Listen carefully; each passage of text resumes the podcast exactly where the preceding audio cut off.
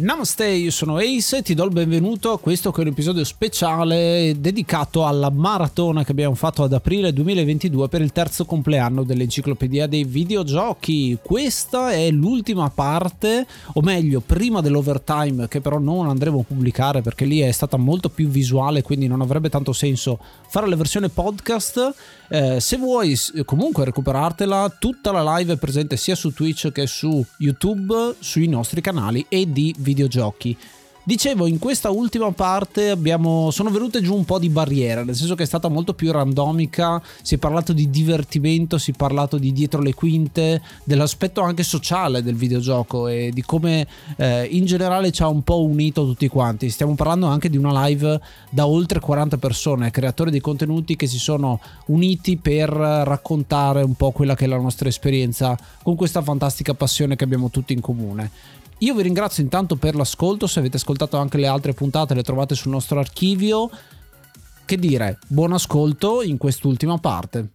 Si dia inizio alle danze. Allora, il primo ospite è un fumettista e sceneggiatore, nonché autore del podcast Consigli Non Richiesti. Questo caso di natura l'abbiamo conosciuto mentre cercava di fare autogestione durante il festival del podcasting. Un pozzo di bravura. Vanta al suo attivo numerose ospitate, tra le quali citiamo anche quella da noi, l'Enciclopedia dei Videogiochi, dove era venuto a parlare di Devil May Cry. Gioca con noi, Fract! Eccoti qua!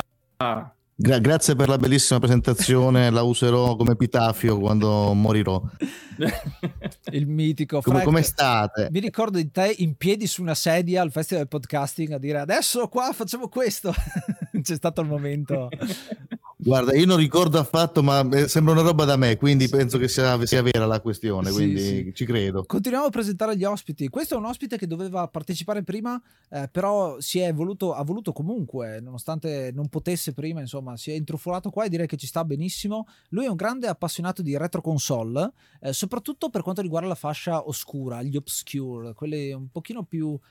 dimenticate dal tempo, le console appunto meno fortunate. È un videomaker, una persona che è sempre disponibile, sempre, se è qua a mezzanotte vuol dire che è disponibile. Non vediamo l'ora di collaborare con lui nel podcast. Un lavoratore modello nel settore appunto cinematografico. Diamo il benvenuto al mitico Federico Gori. Ciao e benvenuto. Buonasera a tutti, buonasera a tutti. Grazie mille per la presentazione, anche troppo anche meno, molto più tranquillo. Comunque no, grazie di cuore dell'invito, appunto, diciamo mi sono riproposto in fascia più serale, dai. In fascia notturna. Facciamo il by night, siamo esatto. la versione tipo il late dovrebbe, show. Esatto. No, ci vorrebbe esatto. un po' la musica chill out adesso, tipo esatto sì infatti si fa, diciamo, i consigli notturni, dai, molto carino. Inoltre con noi adesso abbiamo un appassionato di shoot 'em up con cui giocherò o mi farò o cercherò di non perdere troppo nella seconda parte di questo ultimo segmento. È un retroarcheologo, catalogatore compulsivo di ROM e da sempre innamorato del medium videoludico. Sarà nostro ospite nell'episodio del podcast che uscirà domani, quindi mi raccomando, lo conosciamo questa sera per gli ascoltatori e domani sentirete l'episodio insieme, ma non solo, è anche un ottimo regista indipendente con innumerevoli frecce nella sua faretra. Con lui anche non è da solo, ma c'è scusate, la voce se ne sta andando a quest'ora, c'è una scusate l'appunto. Eccoci. C'è una vera Nintendo addicted, blogger e completista incallita. Con noi ci sono Videodrom e Avia Pervia. Vi trovo subito, eccomi qua. Ciao ragazzi. Buonasera a tutti. Ci buonasera. Sentite? Sì, hai una maglietta Amiga. Buonasera. Messa adesso di... Abbiamo parlato di Amiga fino adesso. È la prima cosa che ho trovato. Allora, grazie per essere qua e continuiamo con altri ospiti. Questi sono degli ospiti molto particolari perché fanno parte del team di stasera di Enciclopedia dei Videogiochi, sono degli amici di cui i gameplay avete visto tutta la sera, sono stati loro a poterceli fornire, sono stati veramente stoici anche loro perché sono oltre 8 ore e 40 che sono insieme a noi qua a continuare. È stato uno dei due, è stato il nostro episodio per quello che è considerato da lui l'episodio più bello dell'enciclopedia di sempre su The Secret of Monkey Island. Videogiocatore da sempre, da ascoltatore della prima ora, è stato uno dei nostri primi ascoltatori. Si chiama Davide ed è la colonna portante del nostro progetto per quanto riguarda la parte di comunità che stiamo cercando di creare. È sempre presente nel nostro gruppo Telegram, è veramente una persona che ha entusiasmo, disponibilità, fa parte del team, è un editorialista. Avete sentito anche i suoi editoriali che noi abbiamo solo prestato la voce leggendoli. È veramente fantastico come aiuto regia. Benvenuto e bentornato a Vanax Abadium. Ciao a tutti, buonasera, grazie mille. È sicuramente l'episodio più bello di sempre, questo è poco ma sicuro, quindi ribadiamo. A questo punto vorrei sapere a che posizione stanno i nostri, scusami, scusa, avrei fatto una critica. Secondo i Golden Guybrush, che è il nostro editoriale di Vanax, che sono i nostri... con tutti gli episodi. Esatto. I nostri premi. Ultimo ma non ultimo, l'ospite di adesso, e presto sarà anche il nostro ospite nel podcast, è conosciutissimo e temutissimo insieme a Ace nei tornei dove hanno formato il team arcade dei Padawans, il conterraneo veneto, il Padawans. Fortissimo Padawans. È un appassionato di videogiochi con una cultura molto approfondita e anche lui ormai parte di questo team, di questa nostra famiglia dell'enciclopedia dei videogiochi. Vieni pure avanti, benvenuto Rick Hunter. Ciao Rick. Sì, grazie. Il mitico Rick Hunter. Dai, mostra la cintura di Tag Team Champion, che noi siamo super campioni. Esatto. Un altro amico conosciuto tramite tornei. È bello, bellissimo, perché poi abbiamo scoperto di essere vicini di casa praticamente, quindi i Padawans di Padova sono nati proprio per quello. Insieme a noi stasera ci sarà di nuovo anche Alfonso, che facciamo entrare, che vi sta già disegnando, che è la parte creativa che ci piace tantissimo, e proprio di creatività vogliamo parlare per tutta questa maratona. Nello specifico questa che è la versione un po' più defaticante, come abbiamo chiamato, è proprio l'after midnight letteralmente. Vogliamo parlare di socialità, di quello che è un aspetto fondamentale del videogioco. Io sento un ritorno, adesso devo capire da chi, lo capiamo tra poco. Sì, ok. Socialità nel senso che il medium videoludico riesce a dare questa cosa che nessun'altra forma d'arte dà, o molto a fatica riesce a dare, che è collegare persone insieme, cioè vivere lo stesso momento, la stessa cosa. Ce la fa la musica magari nei concerti, però cosa ne pensate? E parliamo con la coppia che c'è in questo momento. Iniziamo da voi. Il videogioco vi lega, a parte il rapporto che c'è tra di voi, ma c'è qualcosa che vi lega in particolare come videogioco? Ecco, qualche titolo, dici in generale? In generale, cos'è il videogioco per voi come coppia? So che domandoni incredibili che vi vengono ultimamente. Vabbè. Bellissima domanda. No, per noi è, diciamo che negli anni abbiamo sviluppato uno stretto scheduling di cose da fare insieme, perché la cosa bella è che, essendo di due generazioni differenti, abbiamo avuto un approccio al videogioco diverso. Cioè, come io sono partito dal Commodore, ho fatto tutta una serie di un percorso videoludico molto diverso, e diciamo che abbiamo unito le cose. Io ho recuperato titoli che non avevo mai giocato, che mi ha consigliato lei, e viceversa. Tipo durante il lockdown abbiamo giocato insieme le avventure Lucas, ad esempio, che lei non aveva mai giocato in passato. Sì, ho recuperato Final Fantasy 7, tanto per dire, Secret of Mana, ecco. Diciamo che siamo venuti da due mondi separati e insieme abbiamo incrociato i flussi, ecco. Esatto. Cioè, io ho recuperato alcuni giochi dei Pokémon che avevo perso completamente, perché ero già, come dire, tra virgolette fuori tempo massimo, e poi ero interessato ad altre cose. Però diciamo che è è stato un modo per arricchirmi anche. Sì, anche perché giocando insieme anche i titoli che erano pilastro fondamentale per entrambi, abbiamo avuto modo di come dire, capire anche cosa pensava l'altro e come ha vissuto l'altro questa esperienza. Quindi è veramente stato un momento di crescita, e lo è tuttora. Wow. L'intergenerazionalità di cui abbiamo parlato in precedenza si vede e continua a esserci. Federico, tu che sei un collezionista di cose del passato, di quelle cose di nicchia del passato, secondo te ci possono dire ancora qualcosa oggi, raccontare storie di quello che è la socialità, di quello che c'è stato con queste console del passato che effettivamente nessuno conosce? Sì, effettivamente sì, no, devo dire che è, diciamo, qualcosa di abbastanza interessante andare a scavare, no? Nelle frange quelle più strane in assoluto che ci sono, ecco, nel media, ecco, per cui diciamo magari approfondire delle macchine e dei sistemi che un sacco di gente ha ovviamente, cioè, non ha neanche mai sentito nominare, o che magari per un motivo o per un altro, diciamo, sono arrivati nei negozi scomparsi, diciamo, dopo tipo 6 mesi o un anno, e quindi nessuno mai ha avuto modo. Nonostante ciò, effettivamente, diciamo, approfondendole anche, diciamo, tramite delle mostre, insomma, delle manifestazioni, ma anche dei video, eccetera, ho scoperto che tantissime, diciamo, molte più persone di quanto non credessi invece erano appassionate, cioè, o comunque le avevano avute magari in un certo momento della loro vita, eccetera, e diciamo molte di queste poi, appunto, ora vabbè,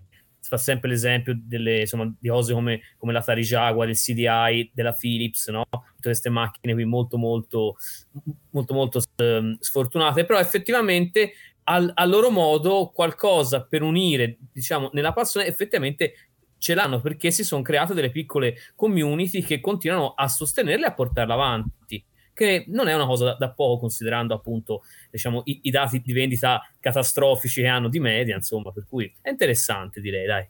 Che dici? Voi che ne dite? Passiamo la parola a Fract. Cosa ne pensi di questa cosa? Hai il microfono spento, credo?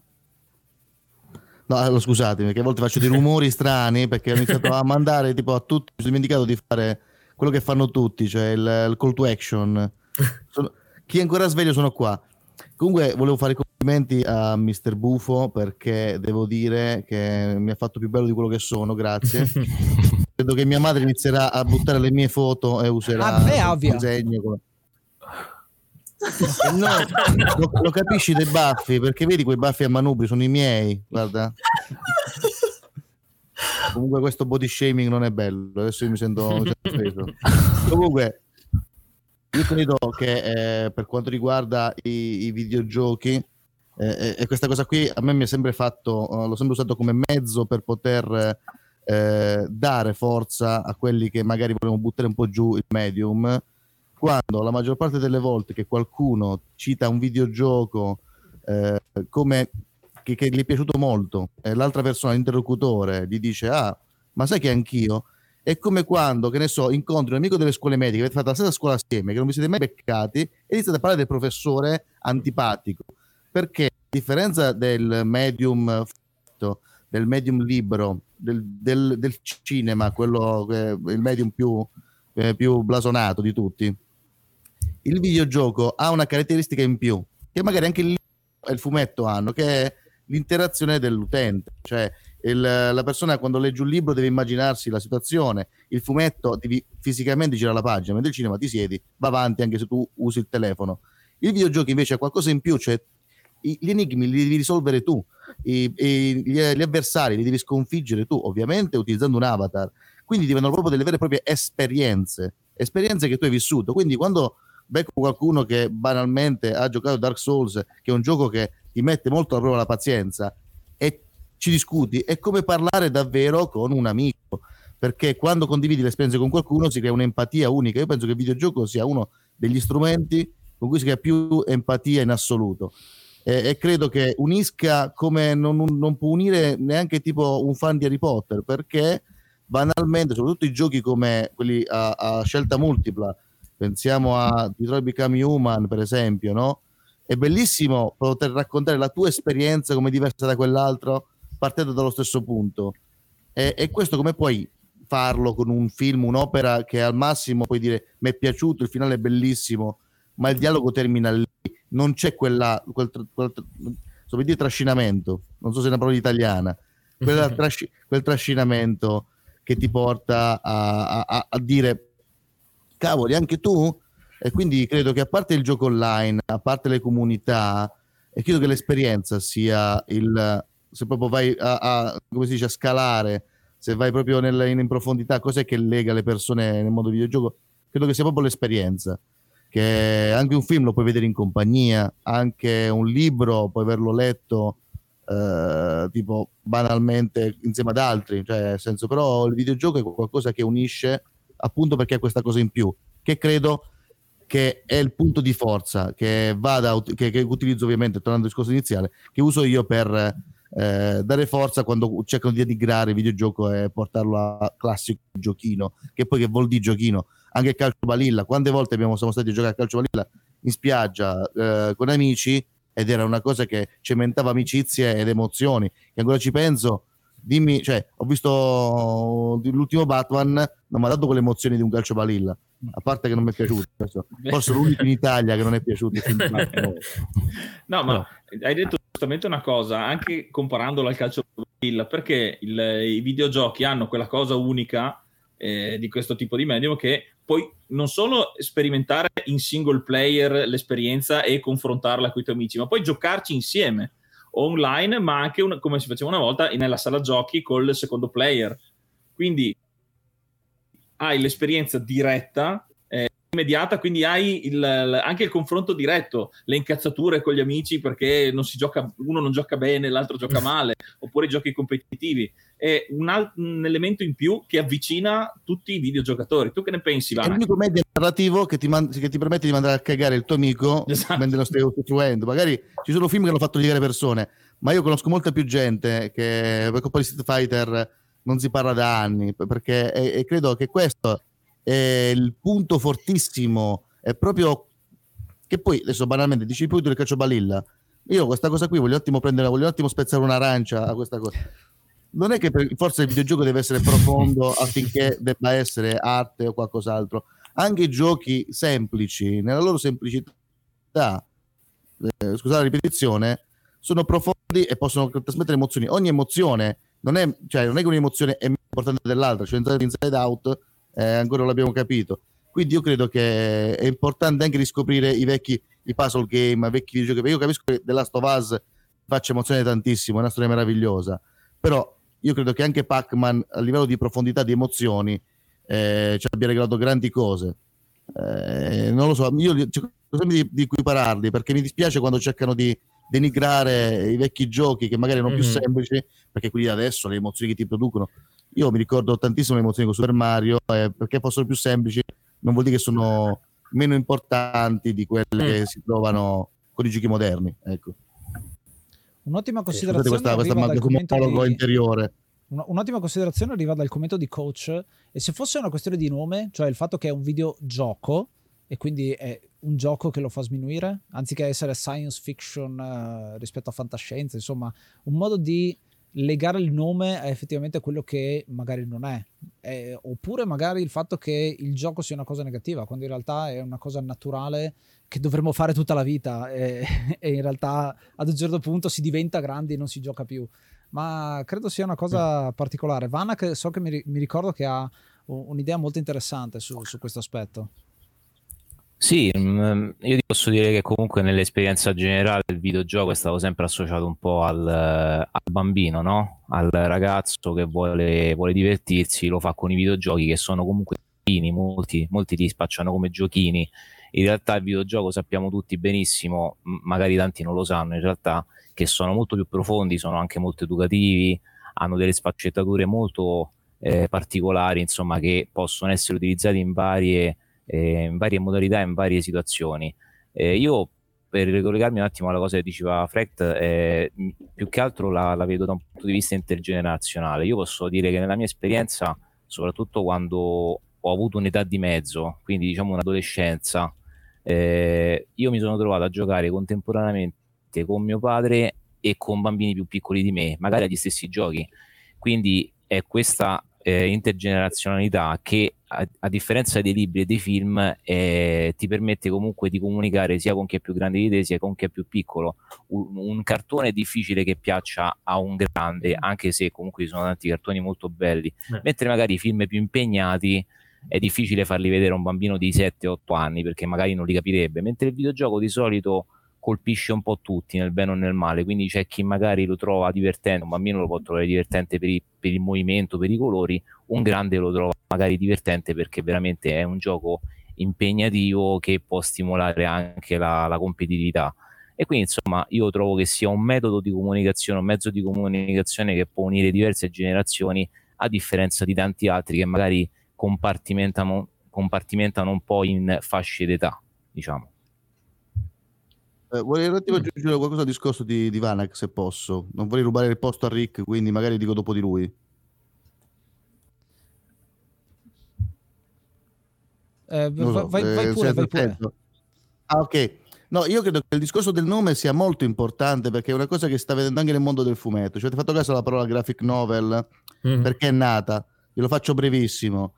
In America i fumetti si chiamano comics perché all'inizio erano strisce comiche e quindi era quello il contenuto, lo diamo il nome alla confezione, comics. Quando Will Eisner, il creatore di The Spirit, che per tanti anni ha fatto The Spirit, a un certo punto si è rotto un po' le palle, era spirito per un po' di tempo e si è tirato fuori questa roba chiamata Contatto con Dio, che erano 4 storie in cui la gabbia, la divisione delle vignette del volume gli stava stretta, ha iniziato a giocarci un po'. Infatti lui ha creato la divisione a 9 vignette, che sembra una cavolata, però adesso è diventata famosa grazie a The Watchmen di Alan Moore, ma è stata la sua invenzione, quindi è uno sperimentatore. Solo che queste storie erano molto pregne di significato, ma avevano tematiche forti, avevano tematiche adulte, e quindi non è che poteva andare dalla DC, ovviamente, Democrazia Cristiana, ma quelli che si occupano dei fumetti Batman e compagnia cantante, non è che posso andare a dire guarda, questo è un comics ma è serio, ma come cazzo io lo vendo a questa? E disse tipo alla distributrice: questo non è un comic, è un graphic novel, che adesso banalmente il graphic novel si crede sia un fumetto non seriale che si conclude in un numero solo. Peccato che la graphic novel fu Contatto con Dio, che erano 4 episodi separati, quindi andava già contro. Però questo termine piacque così tanto che adesso, per far vedere che un fumetto non è un fumetto, si usa il termine graphic novel, perché banalmente quando è nato il mezzo non si era preso tanto in considerazione, non si era capito la potenzialità e si è dato un nome del cacchio. Io penso al cinema, quando è iniziato il cinema si diceva che era il cugino scemo del teatro perché era come il teatro però non c'era il suono, poi è arrivato dopo e adesso il cinema è figo, adesso il videogioco fa, segue il cinema della Slovas, che io amo, io ragazzi me lo so preso anche in confezione limitata al 2, non è che lo odio, però secondo me è un videogioco bello ma non è un videogioco puro. Secondo me il termine più vicino all'idea che ho io di videogioco è esperienza immersiva, perché credo che se tu hai una storia così guidata che sembra un film, se sembra un film perché non ci hai fatto un film. Io credo che soltanto quando hai un'opera che può essere utilizzata al pieno soltanto in quel medium in cui è stata creata, allora vuol dire che è un'opera reale per quel medium. Io penso per esempio ai libri, alla versione di Barney di Maud e Clay Rickler, il film è un filmetto, il libro invece, per come è stato impostato, per come utilizza il mezzo libro, soltanto in un libro può essere al 100% quell'opera. Quindi per esempio secondo me un videogioco puro banalmente è Animal Crossing, cioè perché lì quando vedi un gameplay di qualcuno ti rompi le palle, ma se ci giochi tu è meraviglioso, perché banalmente The Last of Us, perché è così bello vedere un gameplay? Perché è quasi un film. Quindi tornando al discorso che questo mi sono un attimo lanciato via, i nomi sono importanti e credo che il videogioco sia stata un'etichetta brutta che è difficile da eliminare, così come il fumetto con graphic novel. Questo è un po'. Sì, esatto, no, ma anche per esempio con i cartoni animati c'è lo stesso problema, no? Che di base vengono considerati da bambini, quando invece in realtà il cinema ormai, diciamo, d'animazione è tantissimo tempo e si è, diciamo, ci sono opere sia per bambini che per adulti, alcune per bambini più specifiche, altre proprio per adulti più specifiche, insomma, però ancora si fa fatica. Infatti molti ad esempio dicono no, il cinema d'animazione non è un cartone animato, no? Per fare un esempio, sì, uno potrebbe, problema, sì. Esatto, uno potrebbe dire, sì. E qua vi aggancio perché è perfetto per lanciare un altro ospite che facciamo entrare, che è arrivato adesso, purtroppo non poteva esserci prima. Vi ricordate quando una volta si chiamavano telefilm e invece adesso si chiamano serie TV, che è una cosa diversa? In realtà è più o meno la stessa cosa, ma si è cambiato nome. Lui ha lavorato in diverse serie TV, è un doppiatore, è il vincitore di uno dei nostri Golden Guybrush, che è un premio che diamo a fine anno agli episodi migliori. Abbiamo parlato con lui di Metal Gear Solid, un gioco che è cinematografico e fa del suo essere cinematografico una rivoluzione all'interno del mondo dei videogiochi. Diamo il benvenuto ad Andrea Seth Marino. Vediamo se riusciamo a farlo entrare. Aspetta. Velocissimo. Eccolo. Ciao. Ciao a tutti ragazzi, mi sentite? Sì. Ciao. Sì. Ciao. Essere tra voi, mi dovete scusare perché sono veramente un ritardatario e ci sta. Ho avuto degli impegni. Scusate davvero, quindi grazie Ace che così in calcio d'angolo mi fa entrare, perché insomma è sempre bello essere dei vostri, quindi grazie davvero. E bellissima presentazione, mi hai elogiato tantissimo, mi hai fatto sentire veramente importante.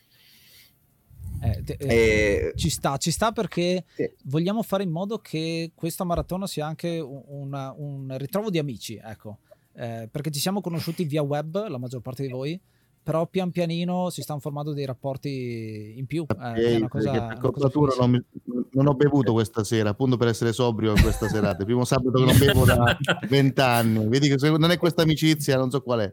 Tra gli amici c'è sempre lo stronzo che arriva ultimo, quindi ci stavo. E ciao Fract, che non so se si ricorda, abbiamo fatto una live insieme. Sì, da Barbaroffa, sì, mi ricordo. Che era il nostro ospite prima.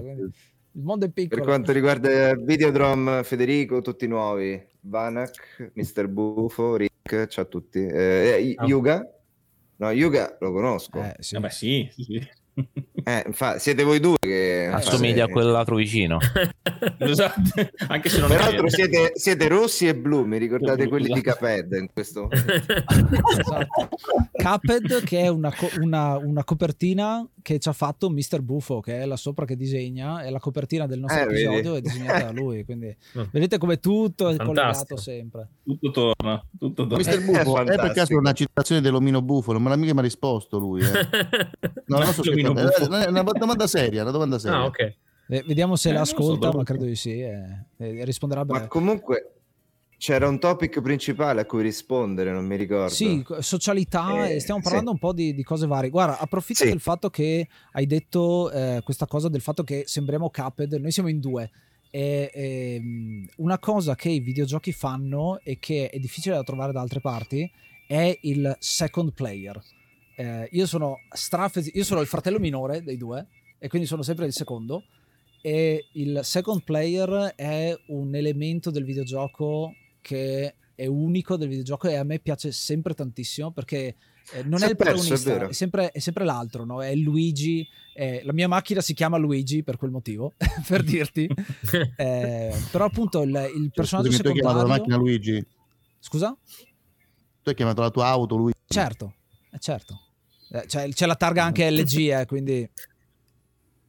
Oh, fantastico. Cosa ne pensate del second player? Parto da Andrea che è appena arrivato, così sentiamo anche la tua voce. Bene, sono contento di dare il mio contributo. Allora, secondo me è molto importante perché comunque tante volte io sono affezionato al concetto di secondo, di spin-off, di piccola costola che poi si conquista la sua fetta fino a diventare indipendente. Infatti Luigi, non a caso, c'ha Luigi's Mansion, no? Cioè si è fatto proprio il suo fandom, il suo gioco, quindi è sempre bello quando tu... Cioè il second player rappresenta la scelta, la seconda scelta, ma che tante volte non è seconda perché è seconda. Non so se mi spiego. Sì, un po' nei videogiochi non c'è più questa dicotomia, forse perché i giochi sono diventati più complicati. Una cosa simile la vedi in Resident Evil 6, cioè hai più scelte, più punti di vista, però non mi viene in mente altro così sul momento. Quindi il mio punto di vista è questo, cioè poi sicuramente nel mondo Nintendo sono iconiche le spalle diventate poi protagonisti a loro volta. Una cosa che volevo dire sul secondo player, che l'ha introdotto anche Ace come la seconda scelta, il secondo giocatore, la scelta che va spesso in competizione anche col primo, col player 1. Io invece... Sì. Lo dico, voglio fare riferimento dal punto di vista di cooperazione, perché adesso ci sono tanti giochi competitivi, Fortnite, i Battle Royale, c'è un sacco di competizione. Vedo che ci sono meno giochi rispetto a una volta dove l'obiettivo dovevi farlo insieme. Ci sono degli esempi, Tales of Two Brothers ad esempio, che abbiamo trattato, e in questo caso voglio tirare in casa Rick, perché tu con Ace sei un tag team. Quindi voi collaborate nei videogiochi e vi unite a questa cosa qua. Verissimo, anche perché quando abbiamo formato Tag Team l'anno scorso io ho visto proprio un modo diverso di analizzare i giochi, perché io sono stato abituato più o meno a giocarli da solo e li giocavo un po' distinto, mentre con Ace è più analizzatore, come dicevo anche prima. Per cui lui osservava le partite, vedeva i punti dove potevamo migliorarci, dove potevamo far punti, cose che magari a colpo d'occhio io non vedevo.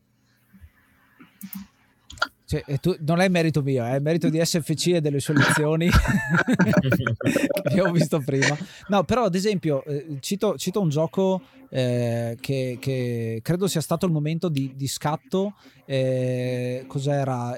Picchiaduro a scorrimento, in cui ho scoperto che una mossa fa più punti delle altre, e quindi spammando in un certo senso quella mossa. Violent Storm, ad esempio, che è un gioco molto, molto carino. Che faceva più punti.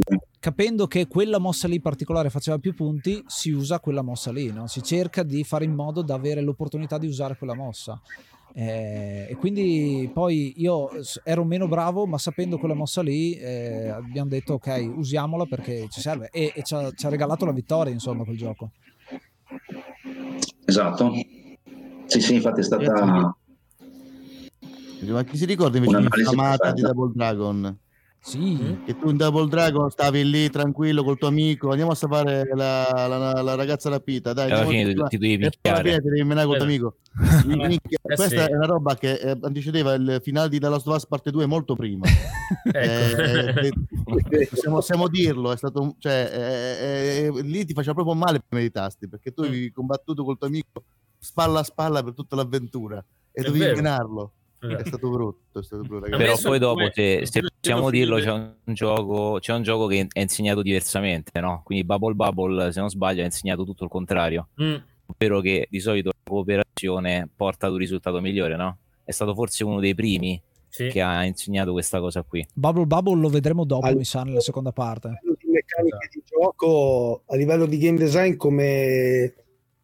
come dice Vanax, secondo me c'era stato anche uno step successivo con Sidearms, che era uno sparatutto dove le due navicelle si univano e potevate usarlo contemporaneamente, quindi era anche, come dire, era sia un qualcosa che ti dava più potere nello scorrimento del gioco, nello svolgimento del gioco, ma ti dava anche un sacco di difficoltà a livello di gestione. Altro però che anche quello era molto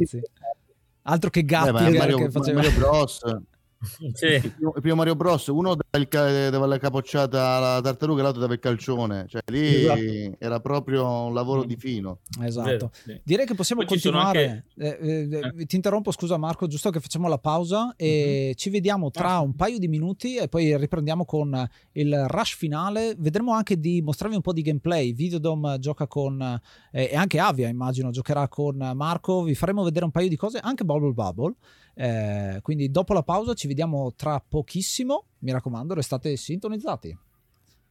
Ciao, eccoci. Ciao e bentornati, grazie ancora per essere qua con noi.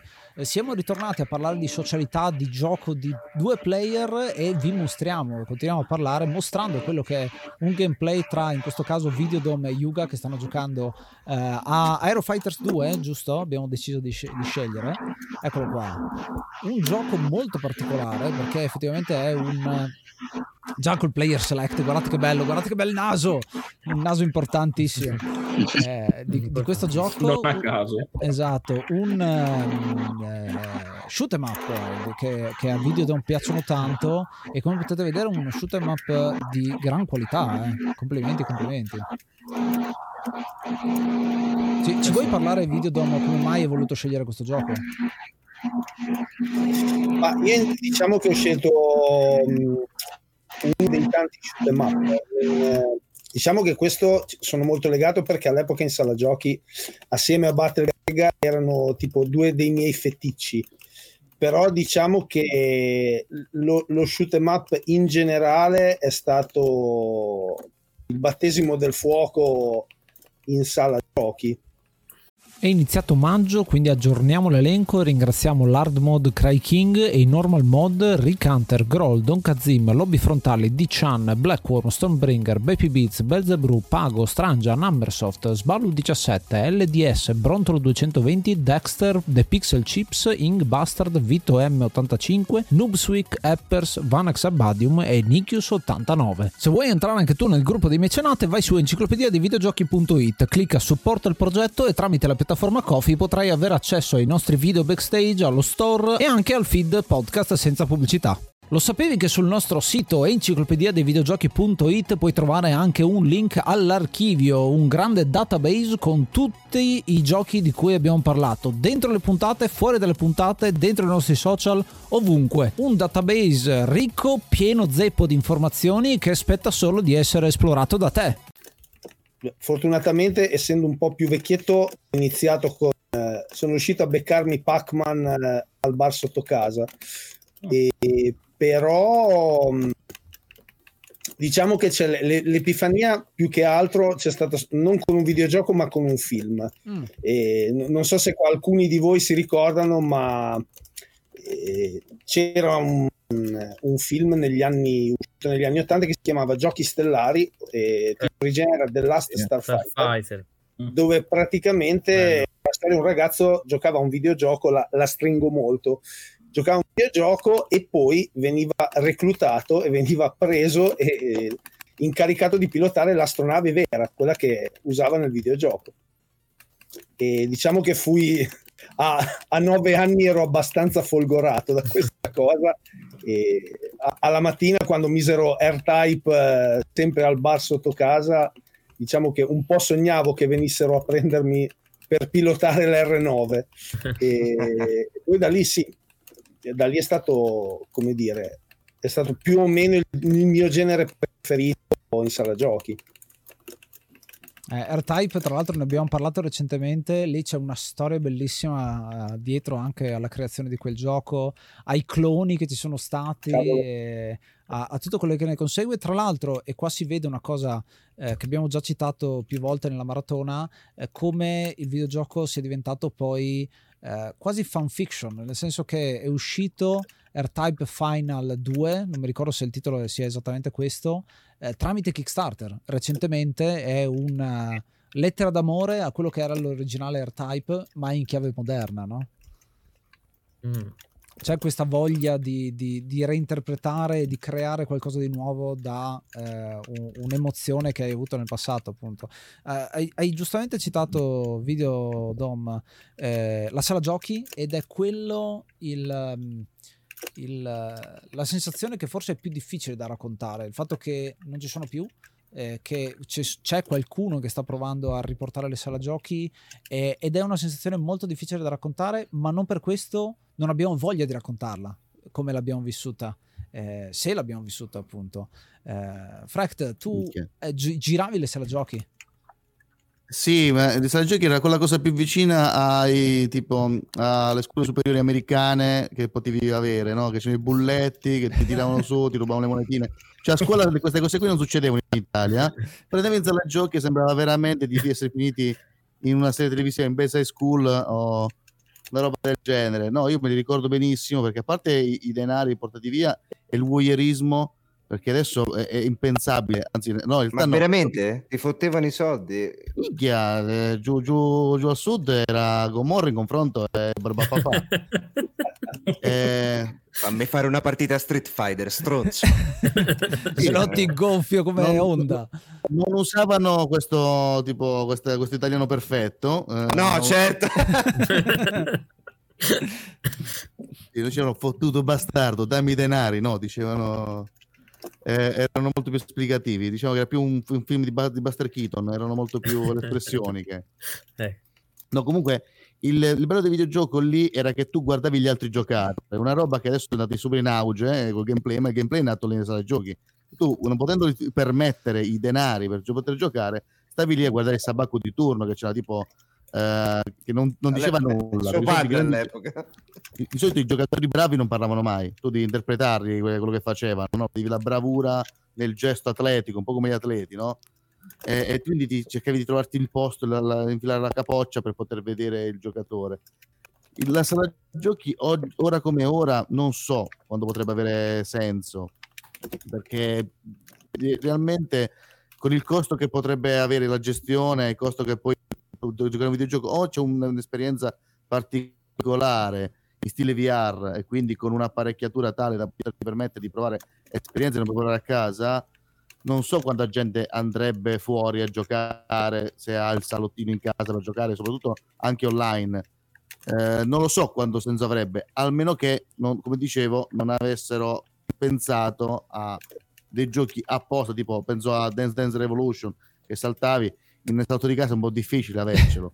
Però no, appunto quello sto dicendo, credo che se li riaprono potremmo vedere magari un'evoluzione del videogioco in maniera più sulle periferiche, sì. E sarei curioso di vedere che cosa spunta fuori. Sì, quello che non hai in casa è appunto che continua a esserci, cioè nella sala giochi devi mettere qualcosa che non riesci ad avere in casa ormai, e quindi esatto. Uno potrebbe citarti il gioco di Kenshiro che tiravi i pugni, oppure esatto. Se adesso vai nelle sale giochi trovi spesso la moto, la canna da pesca, il martello per fare il guacamole, e tutti quelli che di videogioco vengono anche visti molto casual, molto ma sì dai, giochiamoci tanto per, però c'è un'evoluzione anche in quel senso lì, chissà se torna. Credo che la sala giochi sia anche vista in maniera museale in un certo senso.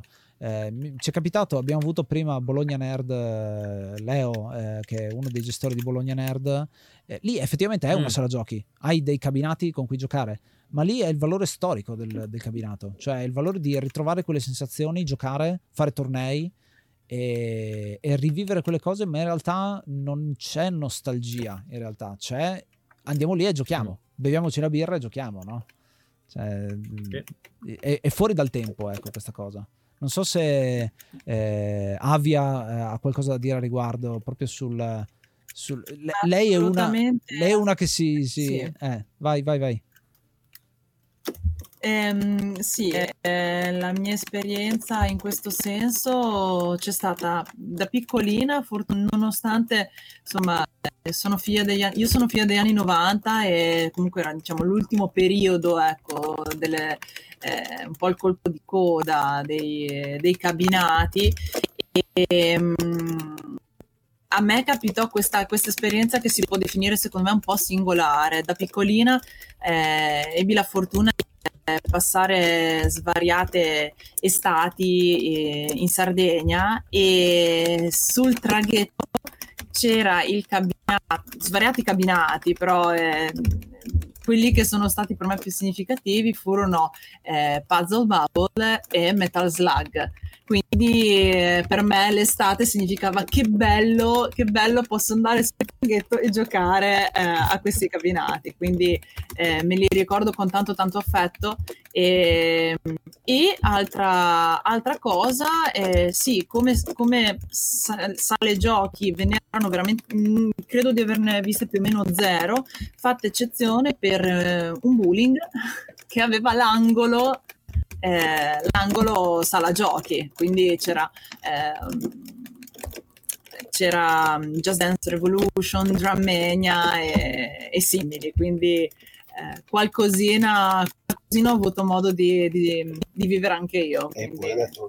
E poi ovviamente sì, l'esperienza di elettroludica è stata decisamente illuminante. Questo luogo sacro, ecco, presente a Vezzano, che è in Umbria, se non sì.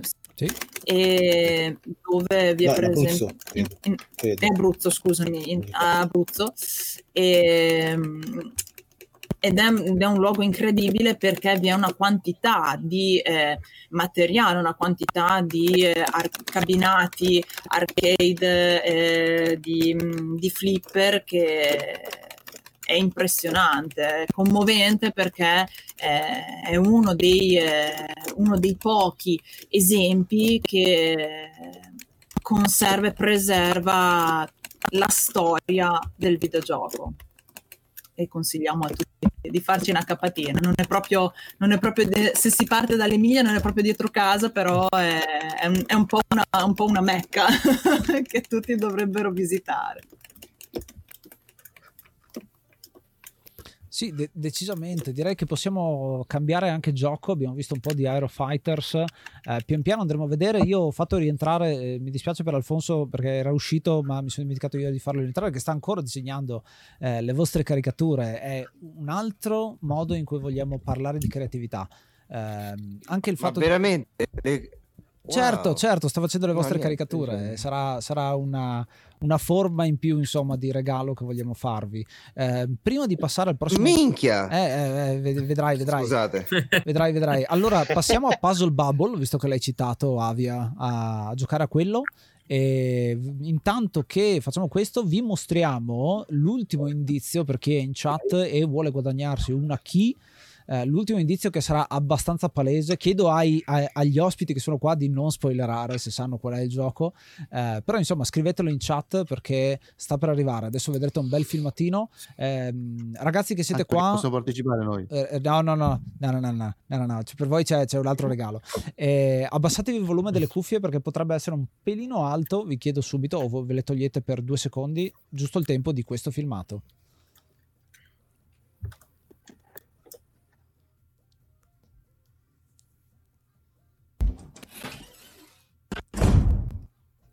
Si è visto per poco, però credo che quell'animazione sia fondamentale. Ma quindi capire... bisogna indovinare il gioco? Sì, ma non tu. È ovvio che sia Tomb Raider. No, non spoilerare. Quelli che sono in chat hanno visto il filmato che abbiamo visto noi. Sì, hanno visto un pezzettino di filmato. Spero si sia visto tutto, perché io ho visto. E allora è troppo facile, dai. Credo che basti, avanti. Sì, c'è chi lo sta dicendo. È buonissimo Mario 64. È veramente da stronzi, non sapevo. No, è Sonic Adventure.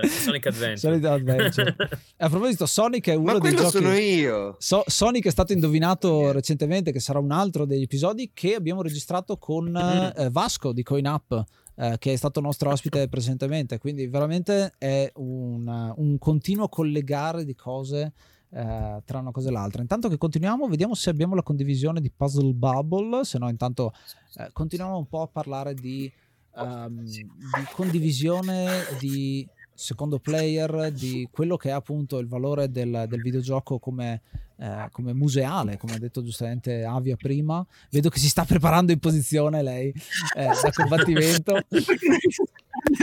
E una cosa che vi chiedo, me l'ero segnata perché non volevo dimenticarmela, fatemi controllare un secondo questa cosa. Ecco, bravi.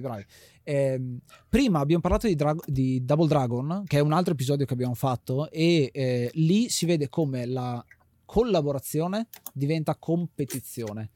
Abbiamo parlato appunto di giocare in due, del second player, ma la competizione quanto è unica del videogioco rispetto a altre arti. Cioè, se uno ascolta musica non è che c'è uno più bravo che deve competere con l'altro, a meno che non sei nella battaglia di band, ma diciamo che è un po' diverso. Magari lo ritrovi una cosa del genere nelle battaglie rap, adesso che mi viene in mente, quando fai le battle tra due persone.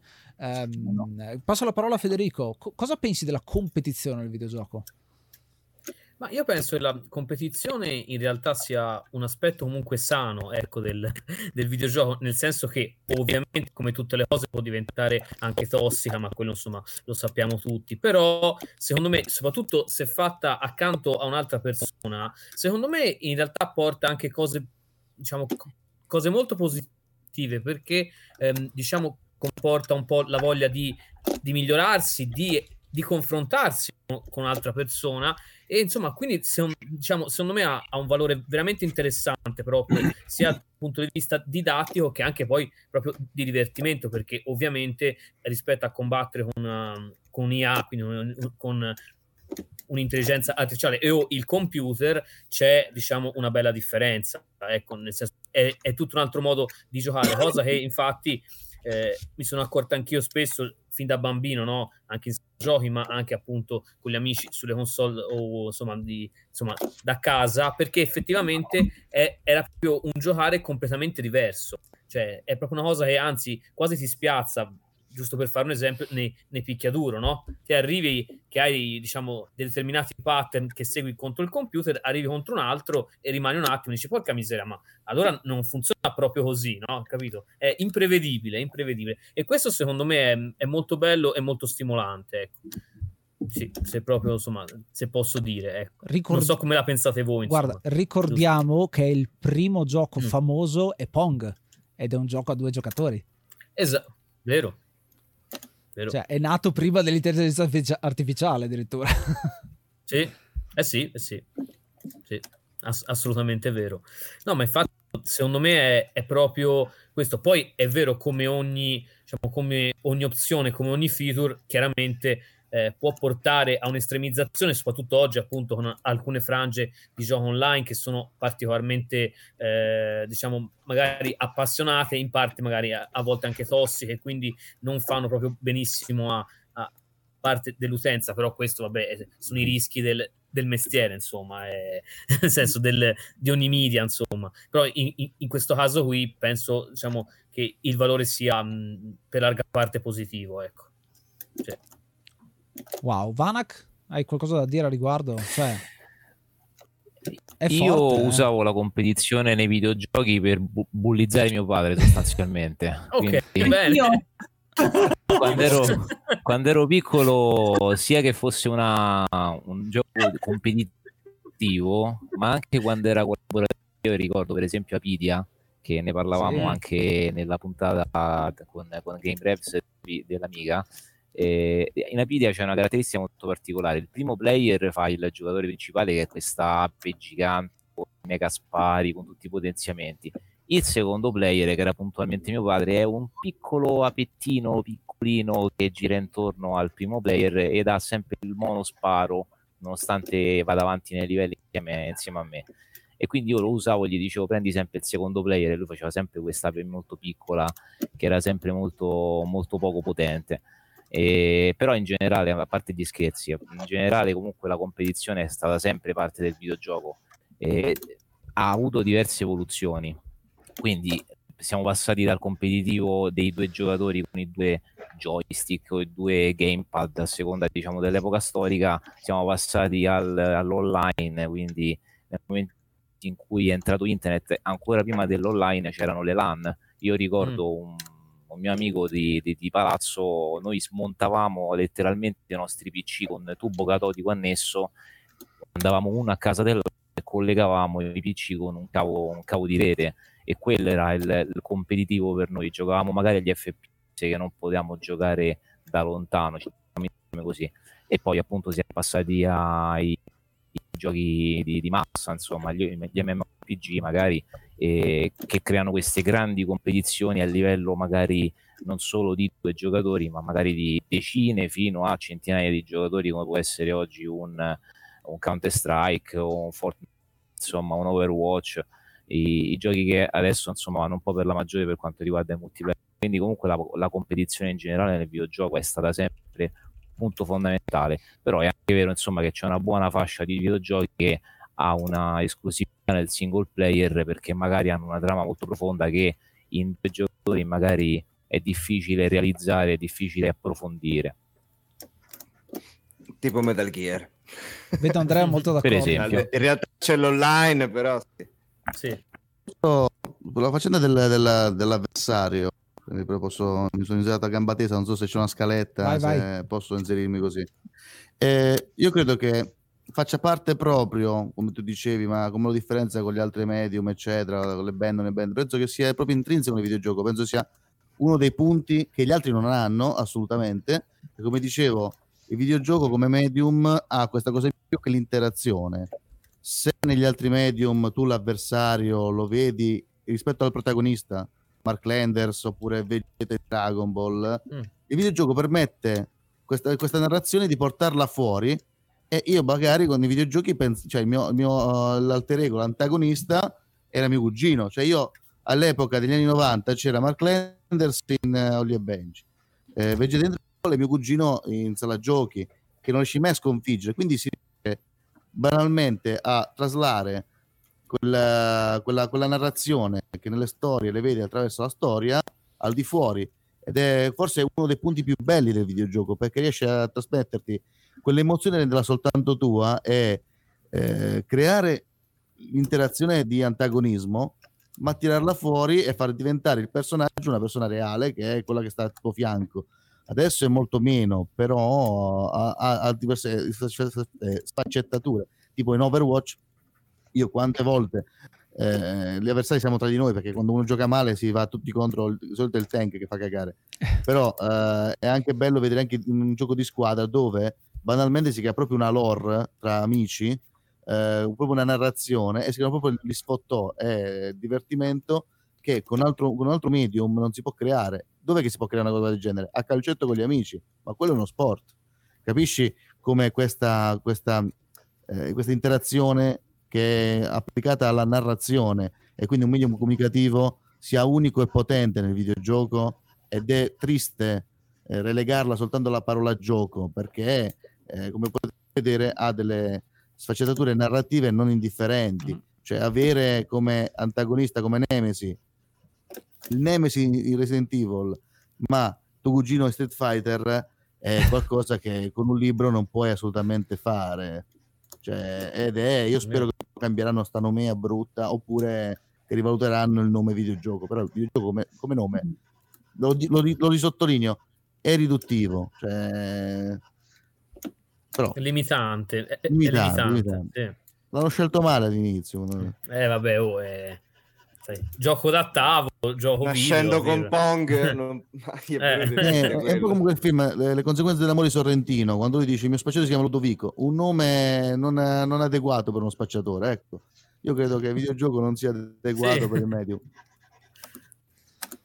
Una cosa che mi ha sempre... Come si potrebbe chiamare? Opera interattiva? No, è tipo esperienza immersiva, lo pensavo io, una cosa del genere. Sì. O una roba del genere, io non sono dalla chat prima dicevano però... graphic game, giusto per farlo tipo alla graphic game. No, graphic novel lo odio, vabbè, poi adesso non mi ricito perché sennò sembrano gli vecchietti, tipo sembra nonno Simpson. Quindi... aspettate che si fa il resize. Stiamo vedendo Puzzle Bubble, che a proposito di spin-off è uno spin-off. Ed è un gioco che quasi è più famoso dell'originale, perché nasce da Bubble Bubble, con questi due draghetti che adesso non vedete ma ci sono dietro le nostre facce, che si battagliano con questi...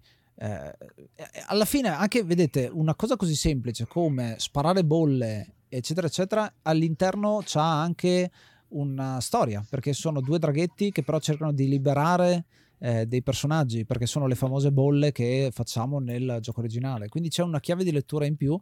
Poi uno può dire ok, è un gioco in cui devi scoppiare più palle possibili.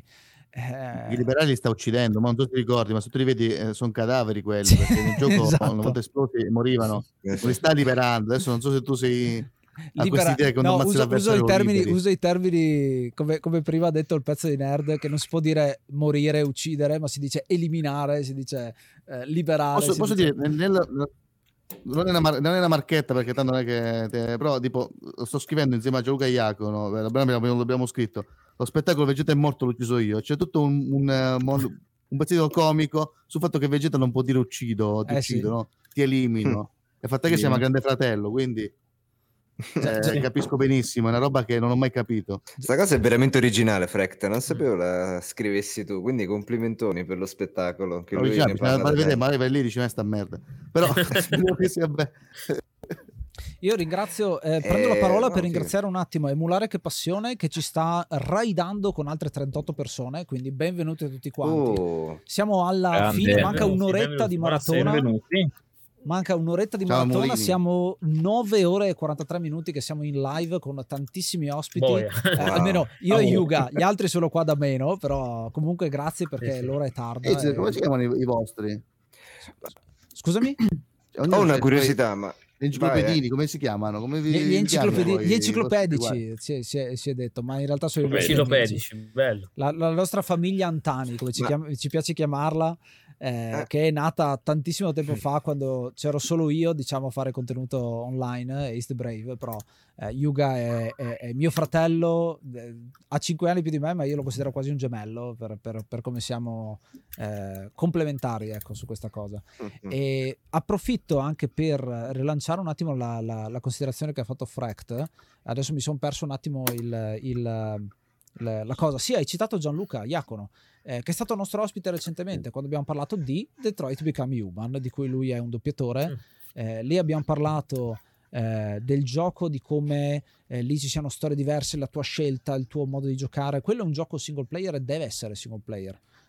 In quel caso lì hai un gioco che se condividessi con qualcun altro non sarebbe la stessa cosa, quindi c'è anche l'aspetto contrario, cioè ci sono alcuni giochi che funzionano in coppia e alcuni giochi che invece sono monotematici e te lo devi vivere tu e soltanto, no? Quindi è un videogioco che parla a te videogiocatore, no? Cosa ne pensa Federico? Se vuoi ti cedo la parola. No, è vero, diciamo che in fatto di narrazione, diciamo, molto spesso effettivamente sì, si può andare anche, appunto, diciamo, si predilige l'esperienza questa qui, no? Quella diciamo singola, anche se però devo dire che ci sono appunto dei casi di cooperazione abbastanza sorprendenti, no? Io per esempio sono rimasto stregato dal multiplayer di Journey, non so se insomma penso che lo conosciate, no? Fantastico. Ecco, esatto, cioè quello per esempio ti mette accanto delle persone che te non sai chi sono, non ci puoi comunicare se non con, diciamo, dei segni, diciamo una sorta di linguaggio sonoro, no? E effettivamente tutta questa piccola avventura in cooperazione, no? Eccetera, e arrivi fino in fondo. E in fondo poi scopri chi è che ti ha accompagnato nel viaggio, però, diciamo, durante il viaggio vi date una mano a vicenda senza che ci sia un linguaggio, niente. È una cosa, secondo me, proprio impressionante, cioè proprio come idea, no? Però è anche vero che Journey è un'esperienza molto, molto particolare, ecco, quindi non è incentrato proprio sulla narrazione, c'è, diciamo, la narrazione, ma è molto astratta. Quando si tratta proprio di storie raccontate, effettivamente giocarle in due penso sia un po' più complesso, ecco, quindi lì diciamo che posso capire la scelta, ecco, della... Ma in realtà c'è una modalità per giocare in due una storia complessa, l'abbiamo vista in Death Stranding, che c'è questo giocare in coop ma asincrono. Le persone si danno una mano tra di loro, ma non si capisce neanche il motivo, perché non è che ti danno un bonus in più. Ma che bravo, che bell'esempio hai fatto. È bello, sì. Tra l'altro è stato inventato da Kojima. Sì, ma la cosa bella di Kojima è che è riuscito a far capire una roba che io ho sempre dato per scontato che fosse il contrario, che le persone, se gli dai la possibilità di essere buone, sono buone, perché in Death Stranding, se tu dai i tuoi materiali per fare dei ponti o delle altre cose, non è che hai mai, cioè non hai per forza un ritorno nel videogioco. Tu potresti non fare nulla. Poi vedi un attimo che costruiscono ponti, le cose, altri giocatori, essendo in colpa non dare una mano anche tu, e inizi poi tu a investire. Io all'inizio ero proprio stronzo, per me mi faccio le macchine, che cazzo volete da me? Invece poi vedevo che costruiscono i ponti, le dighe, eccetera, ed è bellissimo vedere come manchi una settimana e vedi tutta gente che ha attraversato il tuo ponte su cui hai messo i denari. È un po' un simulatore di crowdfunding, ed è bellissima come cosa. Kojima è sempre Kojima. No, adesso vi faccio un esempio. Lo sapevate? Avete mai giocato? Anzi, prima dico la cosa, poi vi dico il gioco. Lo sapete che esistono giochi che fanno finta di essere multiplayer? ed è il motivo per cui vengono giocati. Avete mai giocato ad Agario, a Sliderio, tutti quei siti che sono .io?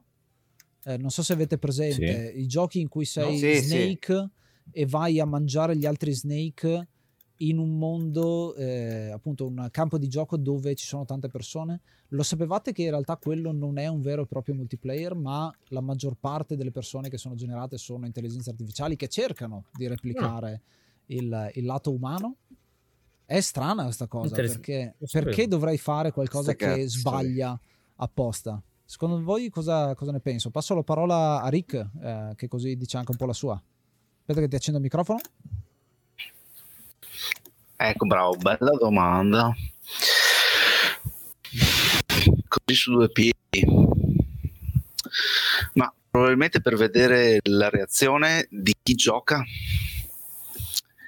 e magari cercare di evolvere l'intelligenza artificiale.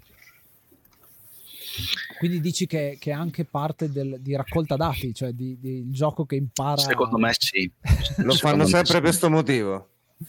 Ma è una cosa palese, nel senso, loro lo dicono o spacciano come per dire questo è un gioco multiplayer. Effettivamente lo spacciano per multiplayer, perché tu vedi le altre persone che hanno dei nickname plausibili, con, che ne so, il nome con il 79, cito perché vedo il nickname appunto che finiscono col numero, poi Videodrom lo dico sempre 79, in realtà è 76. In realtà è solo un bot. In realtà è solo un bot. Ma che figura di merda, io l'ho chiamato Videodrom. Ah, ma sì. No, ma vai tranquillo. No, quello mi sono settato col film. Ma lui in realtà si chiama, perché in realtà si chiama Dromenico e quindi... Esatto. Ecco perché Videodrom è un geniale sta cosa. Parlo da tecnico, da informatico. Posso dire la mia, secondo me, certo, perché io sono specializzato in intelligenza artificiale con il signor Leonardo Vanneschi, do anche i nomi. Io credo che il problema grave in questo caso qui è che programmare un multiplayer è molto più complesso che programmare intelligenza artificiale. Che tu fai un algoritmo di intelligenza artificiale, magari con apprendimento per rinforzo, che simula dei giocatori, ci metti tot. Invece per programmare la gestione di diversi utenti che accedono, dare la possibilità di accedere, eliminare la latenza di tutti i giocatori, è computativamente parlando molto più complesso rispetto che avere un gioco single player. Cioè tutta la parte di gioco online è bello complicato da gestire con n personaggi. Quindi secondo me gioco questa roba qui in modo da darti un gioco multiplayer impiegandoci un 100° del tempo. È una roba, io penso che lo facciano per non spendere soldi, ecco.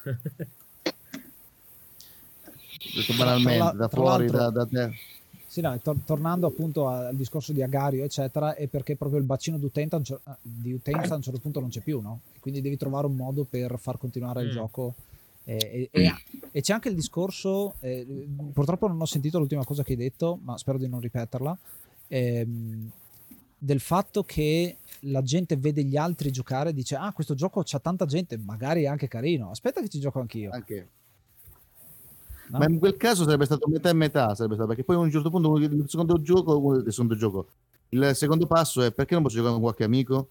Quindi penso che sia una concomitanza delle due robe, il far vedere sempre pieno e il non doversi sbattere per fare una componente dispendiosa di sviluppo software. Vedi. Però è bello perché in questo momento stiamo vedendo in realtà due player che si stanno dando battaglia a schermo. È quello che sta sempre perdendo. Io. Ma è l'emozione del momento. No, in realtà diamo spazio agli ospiti, anche in questo. E in realtà è una schiappa. Quasi. Lo ammetto. Ecco, tra l'altro Puzzle Bubble, prima abbiamo citato giochi da sala giochi e giochi che riesci a riconoscere anche se sei dall'altra parte della sala giochi. È uno di quei suoni che subito ti ricollega a quel gioco là e dici ok, là c'è questa cosa. L'abbiamo detto prima con altri titoli. Però Puzzle Bubble è uno di quei titoli che dici immediatamente quando senti quella pallina con quel suono particolare, subito te ne accorgi e subito dici ok, là c'è Puzzle Bubble, magari dopo mi faccio una partita. È una cosa, io me ne sono accorto anche ultimamente quando siamo stati da Arcade Story degli amici ad Arzignano, e loro avevano il cabinato in una posizione specifica e io ho detto ok, devo andare e devo lasciare le mie iniziali, salvo poi andare a vedere chi aveva fatto il record e mi vedo di nuovo SFC che c'era stato poco prima, che abbiamo avuto prima, lui è il campione, quindi bam, un altro record suo. Bello, perché veramente poi c'è questa comunità, avete visto collegamenti ovunque tra di noi, tra questa creatori di contenuti, non so bene come chiamarlo ormai, è un gruppo di amici, una bella famiglia che si sta formando e sono stracontento, insomma. Stiamo lì per arrivare alle 10 ore, ragazzi. Quindi... Volevo chiedere una cosa, ma avevo il microfono disattivato, come un coglione parlavo a vuoto. E la differenza tra Puzzle Bubble e Basta Move qual è? Ah. Nessuna, perché è la versione americana. Sì, esatto. Quindi per fare i fighi hanno esatto. La stessa differenza tra Fucico e Fargo. Esatto. Grazie Videodom, caro Domenico, mi hai dato la risposta della vita che aspettavo. Domanda, Basta Move è il gioco originale giapponese? O è Puzzle Bubble? No, è Puzzle, no, è la versione americana. Quindi la versione americana Puzzle Bubble. Ah, non sapevo che gli americani l'avevano chiamato Basta Move, perché loro volevano fare fighi. Esatto. No, e poi tra l'altro aveva io mi ricordo il 2 aveva una copertina americana orrenda, proprio una cosa terrificante per Saturn.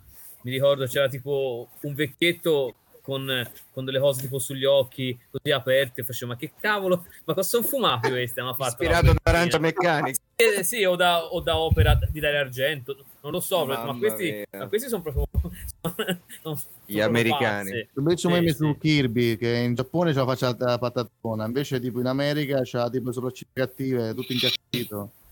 Perché deve far più figo. Ci citano la versione italiana, avrebbe potuto chiamarsi Basta una mossa. Oppure sembra una minaccia. Sì, esatto. È come il non arrabbiare, no? A proposito dei giochi da tavola. Sì, no, è come The Spare is Over, gli spari sopra, no? Quella gli spari sopra. Però una cosa l'ho capita, che quando gli americani prendono cose dei giapponesi fanno danno, cioè sanno solo tamarrizzarle. Non so. Almeno una volta puoi farcela, veramente. Già, tipo sempre per te, ma è brutto vedere sta roba.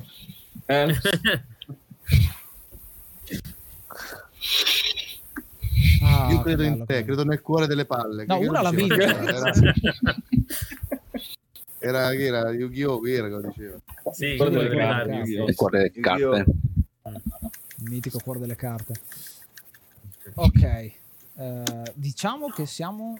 Sì, mancano un paio di minuti alle 10 ore, quindi è sempre stato un'impresa che ci siamo detti ok, facciamolo, e l'abbiamo fatto e siamo qua a voglia, insomma, con un sacco di energia ancora. Che bello.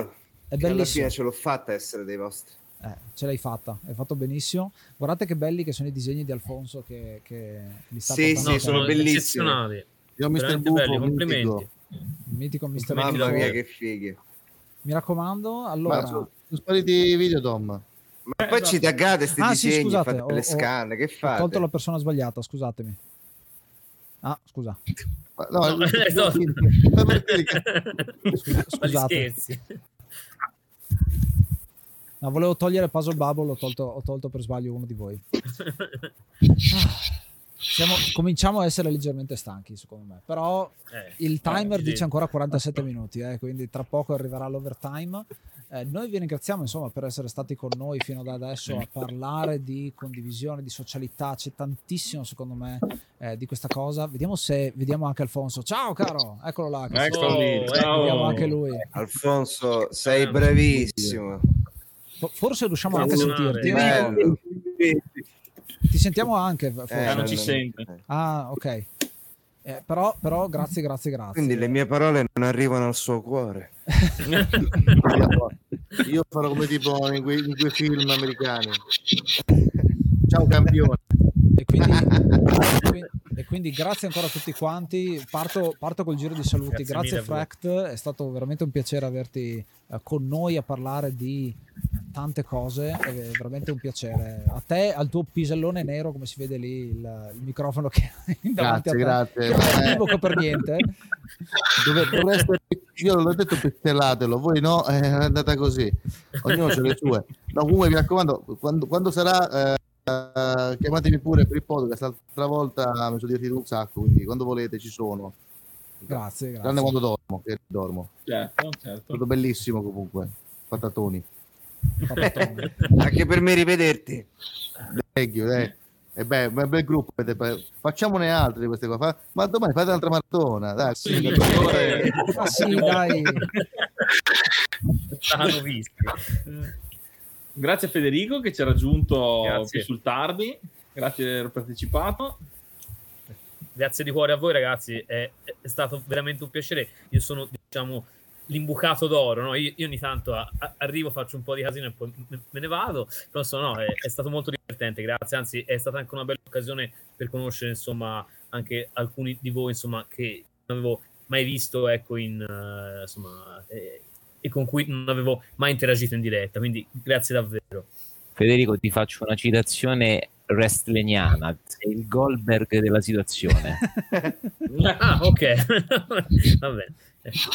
Comunque, insomma, no, e poi ringrazio il buon Davide, insomma, che mi ha insomma tirato dentro, ecco, a questa cosa, qui, insomma, nonostante sia la mia nemesi del cuore, insomma, tanto, insomma, si sa, siamo sempre il mio primo Persia nero. Sì, esatto, sempre... specchio. Esatto, si discute sempre, ma in realtà siamo affezionati. Bellissimo. Salutiamo anche Andrea Seth Marino, grazie per essere stato con noi, il nostro RaveTube. Siamo tanti, io e le mie persone. Tu siete stati con noi, è l'ora tarda, scusate. Essendo un doppiatore più di uno, vabbè. Sei un doppiatore. Una battuta di merda. Io ringrazio voi tutti, Fract, Federico, Yuga, Mr. Bufo, bellissima caricatura, hai colto l'essenza, Rick, Vanax, spero di pronunciare bene, e Videodrom!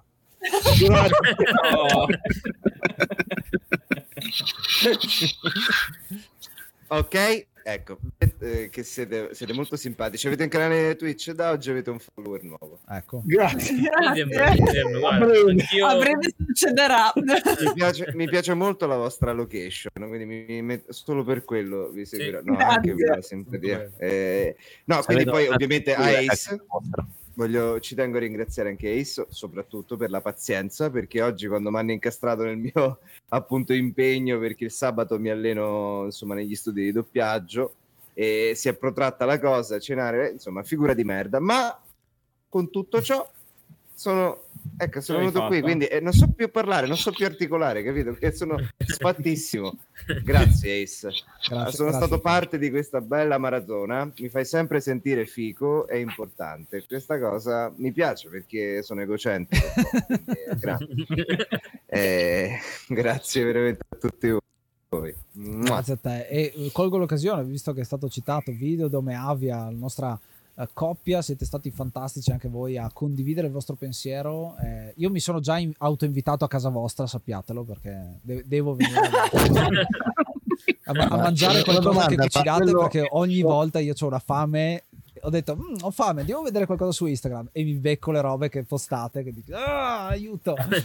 Ma perché che fanno, cucina? Sì. Noi ci completiamo molto, lui cucina, io mangio, quindi è perfetto. Ma quella roba è illuminata da sopra, è un gabbiano? Come? Quella roba illuminata, ho avuto sto dubbio che ci ho dato tutta la puntata.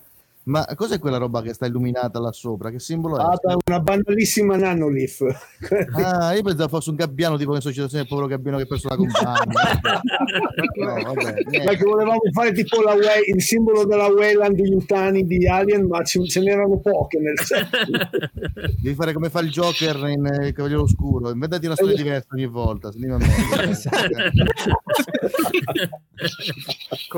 Ma come li trovo su Instagram? Poi mi devi dare contatti. Sì, condividiamo tutto quanto.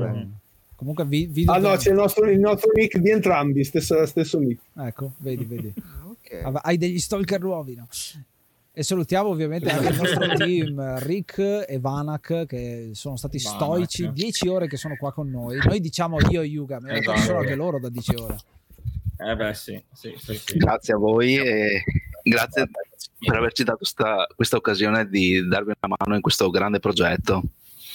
Assolutamente d'accordo. Grazie mille.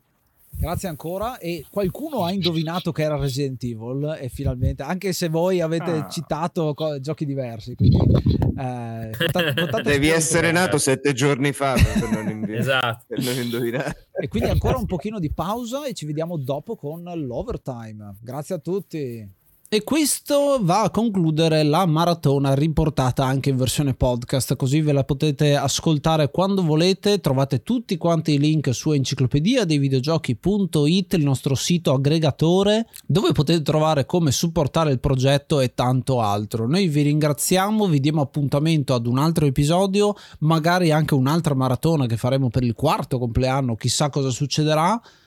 Rimanete sintonizzati e giocate una pagina alla volta. Io sono Ace, namaste and be brave.